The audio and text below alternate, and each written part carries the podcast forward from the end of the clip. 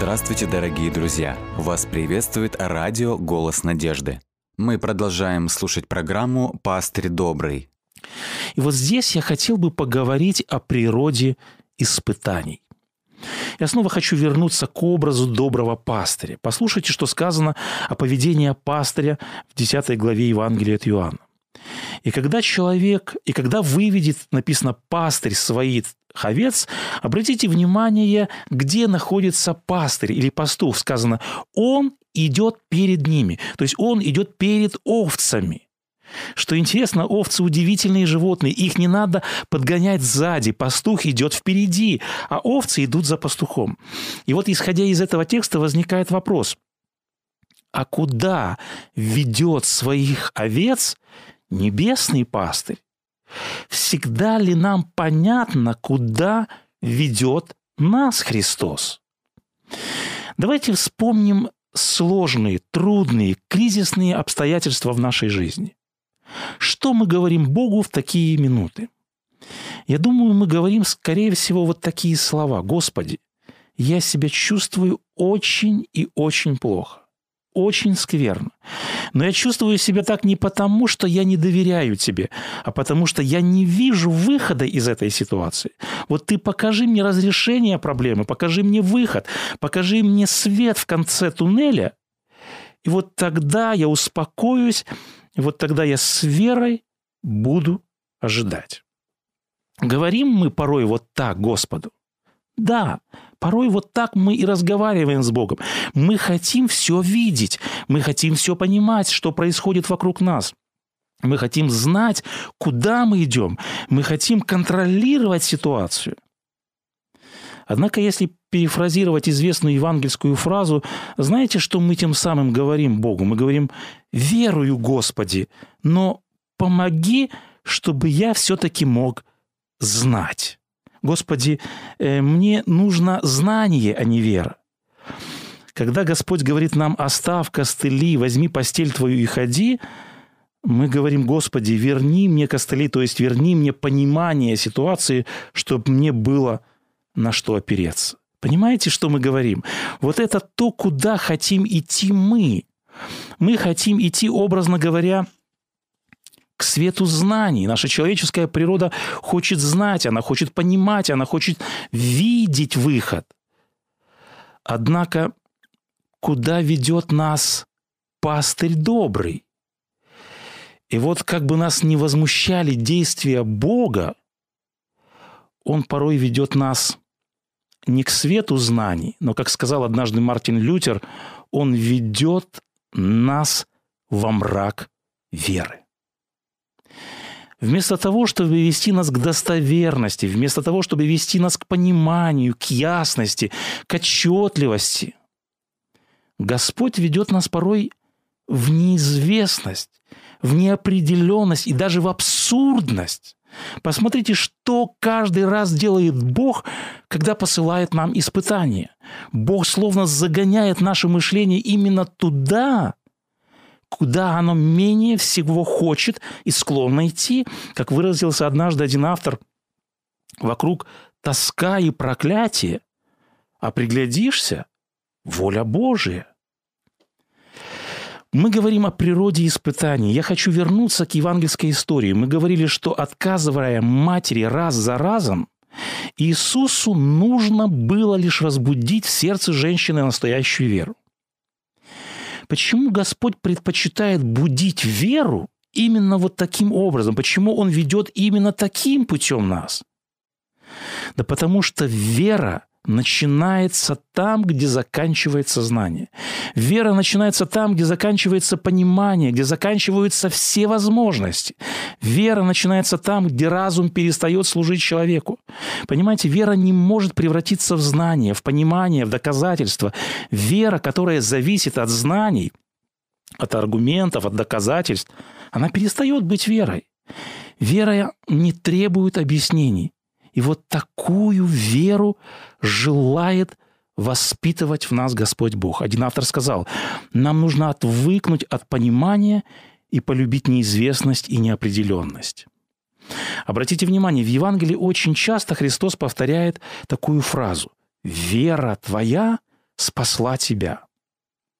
Вот почему Господь порой ведет нас во мрак веры, и почему Ему так необходима наша вера. Потому что вера, как мы видим из этого текста, это единственное спасительное средство.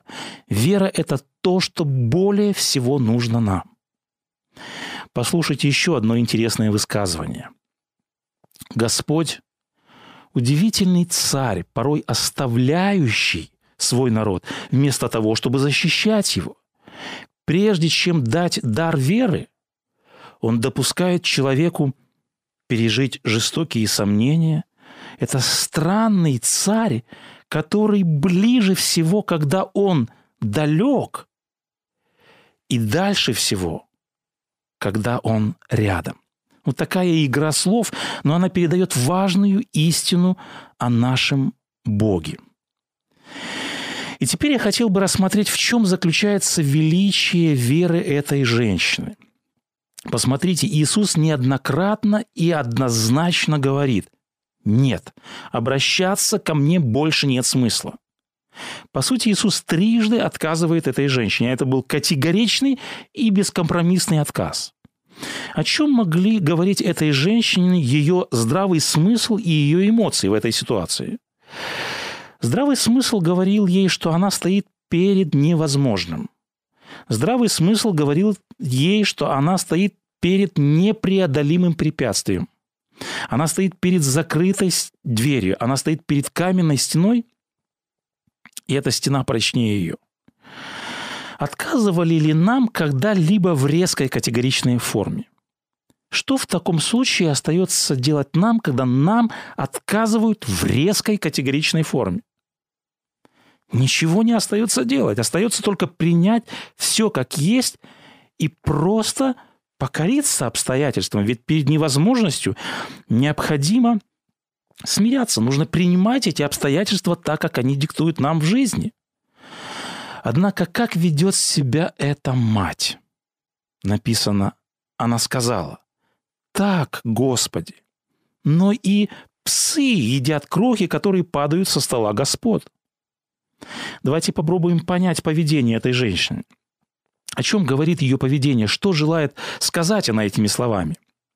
Знаете, отказ Христа мог охладить душу кого угодно, но эта женщина говорит – я не могу удовлетвориться отказом. Я не могу примириться, не могу смириться с таким ответом. Она буквально, можно сказать, ухватилась за Христа, и подобно однажды патриарху Иакову, она желает сказать, «Я не отпущу тебя, пока ты не благословишь меня». Как можно назвать поведение человека, который на категоричный отказ, на невозможное – настойчиво продолжает требовать своего и что-то доказывать. Это порой мы называем дерзновением, это еще можно назвать даже капризом. Женщина ни с чем не считается и продолжает настойчиво требовать своего. И теперь давайте посмотрим, как этот каприз, как это дерзновение называет Иисус Христос. Тогда Иисус сказал ей в ответ, «О, женщина, велика вера твоя. Вот это дерзновение Христос называет верой. В книге «Желание веков» говорится, Иисус был удовлетворен испытанием ее веры. Христос порой отказывает нам для того, чтобы испытать нашу веру. Итак, мы видим, вера этой женщины не хочет и не может удовлетвориться отказом. Ее вера не хочет примириться с тем, перед чем смиряются другие. Знаете, часто можно услышать суждение, что так верить очень и очень сложно и даже невозможно. И в самом деле – можно ли не пасовать перед стеной, с которой мы обычно сталкиваемся? Можно ли, как мы говорили выше, с капризами, с криками, с жалобами, то есть по-нашему, э, или по-другому можно сказать, с голыми руками идти вот против невозможного? Вот здесь мне вспомнилась еще одна евангельская история. Однажды один отец подходит к Иисусу Христу с подобной просьбой об исцелении его сына. Тогда Иисус сказал ему в ответ, если сколько-нибудь можешь веровать, все возможно верующему. Заметьте, что говорит Христос. «Если сколько-нибудь...» Как отреагировал на это заявление отец? Написано. «И тот час отец отрока воскликнул со слезами. Верую, Господи, но помоги моему неверию». Почему у этого отца, как здесь сказано в тексте, выступили слезы на глазах? Что осознал этот человек? Если говорить образно, можно сказать, что он мысленно попытался наклониться и заглянуть внутрь своей души, и что он ощутил? Он ощутил лишь головокружение, если образно сказать. Ничего, кроме огромной черной бездны неверия, он там не видел. Там он не нашел и сколько-нибудь веры. Он не нашел там и горчичного зерна веры. Он понял, что он не может веровать и сколько-нибудь. Блес Паскаль однажды сказал, «Мы жаждем истины, а находим в себе одно лишь сомнение. Мы ищем счастье, а встречаем лишь горе и смерть. И вот здесь возникает вопрос, откуда же приходят в нашу жизнь все эти сомнения и страхи? Что парализует нашу волю? Что парализует волю человека? Что мешает ему верить? Что мешает сделать то, что называется скачком веры, дерзновением веры? Что заставляет человека смириться перед тем, когда мы сталкиваемся с невозможными обстоятельствами жизни? Я не раз встречал определение веры, но редко встречаю определение сомнений. Послушайте, как образно о природе сомнений пишет один автор. Он говорит, горделивый разум наряду с собой не терпит никакой иной власти, и потому разум всегда стремится веру разоружить, подавить ее. Самое появление на свет веры для разумного мышления было неким нечестием, таким же, как для библейских пророков идолы. И далее сказано, и разум приготовил пытки и муки для такого нечестия. Каждый, кто осмелится проявить дерзновение веры, если человек начнет отказываться от поддержки разума и верить, обратите внимание, дальше сказано, разум нестерпимо будет сжечь человека на огне сомнений, и здравый смысл начнет запугивать приговорами. Дальше сказано, разуму свойственно мстить за подобную непочтительность. Вот такое образное сравнение. Что есть сомнение и откуда приходят наши страхи? Вот здесь мы видим, сомнение – это запугивание, это пытки, которые насылает разум. Огонь сомнений – это месть разума за непокорность ему и непочтительность к нему. Голландский философ Спиноза однажды сказал, какой алтарь уготовит себе человек, оскорбивший величество разума. Теперь вы понимаете, через что перешагнула эта женщина и в чем заключается подвиг ее веры.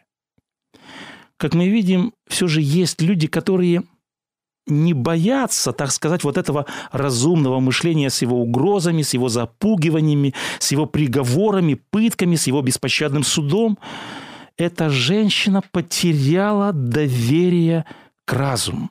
Ее вера не считается ни с чем, ее вера не ищет благословения у разума, ее вера не ищет доводов, доказательств, знаний. Ее вера дерзает просить о невозможном. И Христос, как мы читали выше, не мог не восхититься подобным подвигом несгибаемой веры матери Хананьянки. Знаете, можно нередко услышать, что для проявления такой веры необходимо невыразимое мужество, нужно сверхъестественное душевное напряжение, чтобы дерзнуть, пойти против всех этих запугиваний, против угроз разума, чтобы дерзнуть, отпустить руки, когда мы часто вот используем такое сравнение, когда мы висим над пропастью и смотрим в эту пропасть. Но я хочу, чтобы мы посмотрели на этот вопрос с другой стороны. Давайте задумаемся. Вообще-то мужество, наоборот, необходимо, чтобы отказаться от веры. Почему? Потому что, как мы уже говорили выше, вера – это единственное спасительное средство. Посмотрите, что сказано в Священном Писании. без веры угодить Богу невозможно. Если это не дерзновение веры, апостол Яков говорит, да не думает такой человек, что-либо получить от Господа. Люди больше всего порой боятся пойти против разума, как мы говорили, с его приговорами, с его беспощадным судом, с его запугиваниями. Люди боятся сомнений. Но подумайте, сколько необходимо смелости и дерзновения, чтобы отказаться от веры, которая является единственным спасительным средством. Мне понравилось высказывание, которое гласит, если разум учит человека повиноваться и смиряться перед невозможным, то вера дает человеку власть повелевать даже горам, чтобы они верглись в море. Вот почему женщина Серафикинникьянка обращается не к греховному разуму, который сомневается и требует покорности.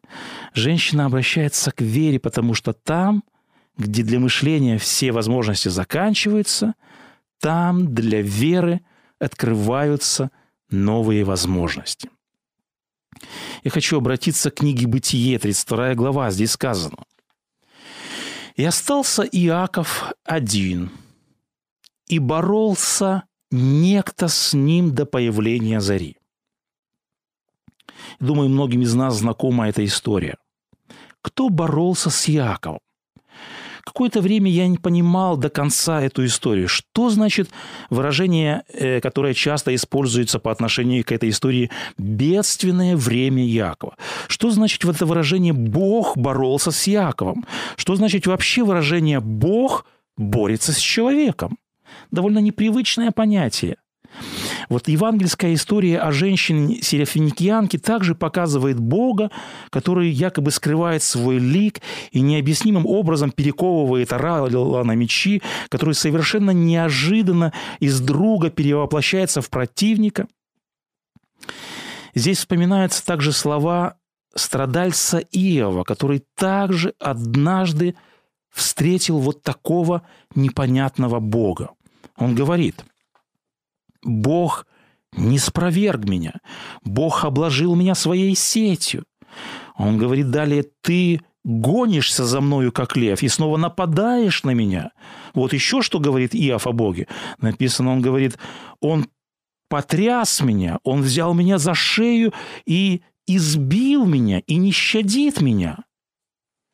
Далее он говорит, скажу Богу, объяви мне, за что ты со мною борешься. Бог, который больно повергает на землю. Бог, который ломает бедро в случае с Иаковом. Бог, который улавливает, запутывает в своих сетях, как сказано об Иове. Бог, который гонится, нападает, как лев. Бог, который неосторожно ранит и так надломленный внутренний мир, как это было в случае с женщиной-хананиянкой. Странный, необычный, казалось бы, непонятный образ Бога любви. Обратите внимание, как сказано в тексте в случае с Яковом. Написано «и боролся некто с ним». Автор намеренно в этом случае не открывает читателям лицо противника. Он передает вот этим словом «некто». Это передает идею того, что в такой момент и не разберешь, кто это. И все же зачем, образно говоря, Бог выходит на тропу войны? Зачем ему это надо? Разве может слабый человек быть достойным противником Бога, против чего все же ополчается Господь Бог? Надо сказать, что самый главный противник Бога – это греховный, гордый человеческий разум. Образно говоря, это тот наемник, который не родит об овцах и ведет свою паству в погибель. И в этой борьбе Бог желает смирить непокорный разум. Бог желает смирить разум, который сковывает, как мы выше говорили, человека страхами, сомнениями. В этой борьбе Господь желает научить человека – надеяться на Господа Бога и не полагаться на разум свой. Всю жизнь как мы знаем из истории Иакова, Иаков полагался на свой разум, на хитрость своего разума. Сколько раз мы сами, подобно Иакову, покорно подчиняемся угрозам своего разума и следуем ему. Вот против этого гордого, непослушного разума и ополчается Господь Бог. В послании к евреям звучит следующий призыв. «Посему да приступаем с дерзновением к престолу благодати, чтобы получить милость и обрести благодать для благовременной помощи». Что же есть вера? Вера – это означает ухватиться за Бога в кризисной ситуации. Вера – это доверие Господу Богу вопреки всему. Это доверие, которое не дает поколебать себя ни при каких обстоятельствах. Послушайте, что сказал однажды по этому поводу Лев Толстой.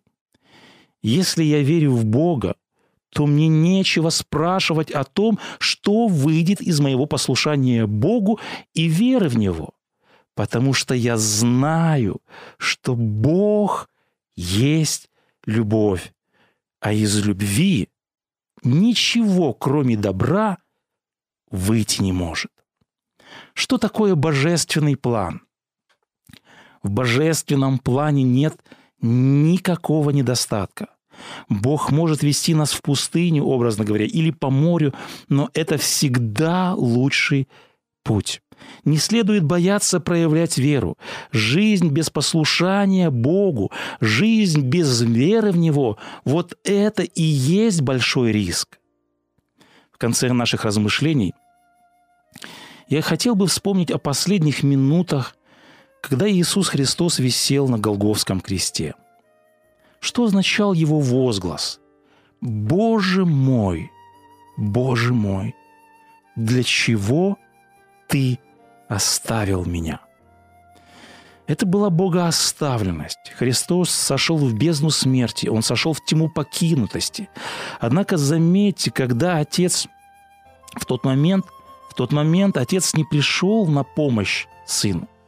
Что интересно, тогда Христос получил в ответ такое же молчание, какое проявил однажды по отношению к женщине-хананьянке – в тот момент ничего не говорило о том, что отец принимает его и его жертву. Тогда не было никаких доказательств благоволения отца. Однако, что сказал Иисус в момент богооставленности? Он сказал следующие слова. «Отче, в руки Твои предаю Дух мой». Это были слова веры. У Христа не было на тот момент знаний. У него, как мы сказали, не было никаких доказательств, что его жертва принята. Но он хорошо знал руки Отца. Он знал, что в конце концов его подхватят благие руки Отца. Это была победа, победа веры, э, веры без какого-либо доказательства. Возможно, долгие годы у кого-то из нас, возможно, долгие годы мы не получаем ответа на какие-то свои молитвы. Возможно, мы стоим перед какими-то неразрешимыми проблемами в данный момент жизни. Возможно, кто-то перенес тяжелую утрату. Поэтому пусть словами нашей молитвы сегодня будут слова «Господи, в руки Твои – предаю своих детей, свои проблемы, свое здоровье. Господи, в руки Твои предаю дух мой.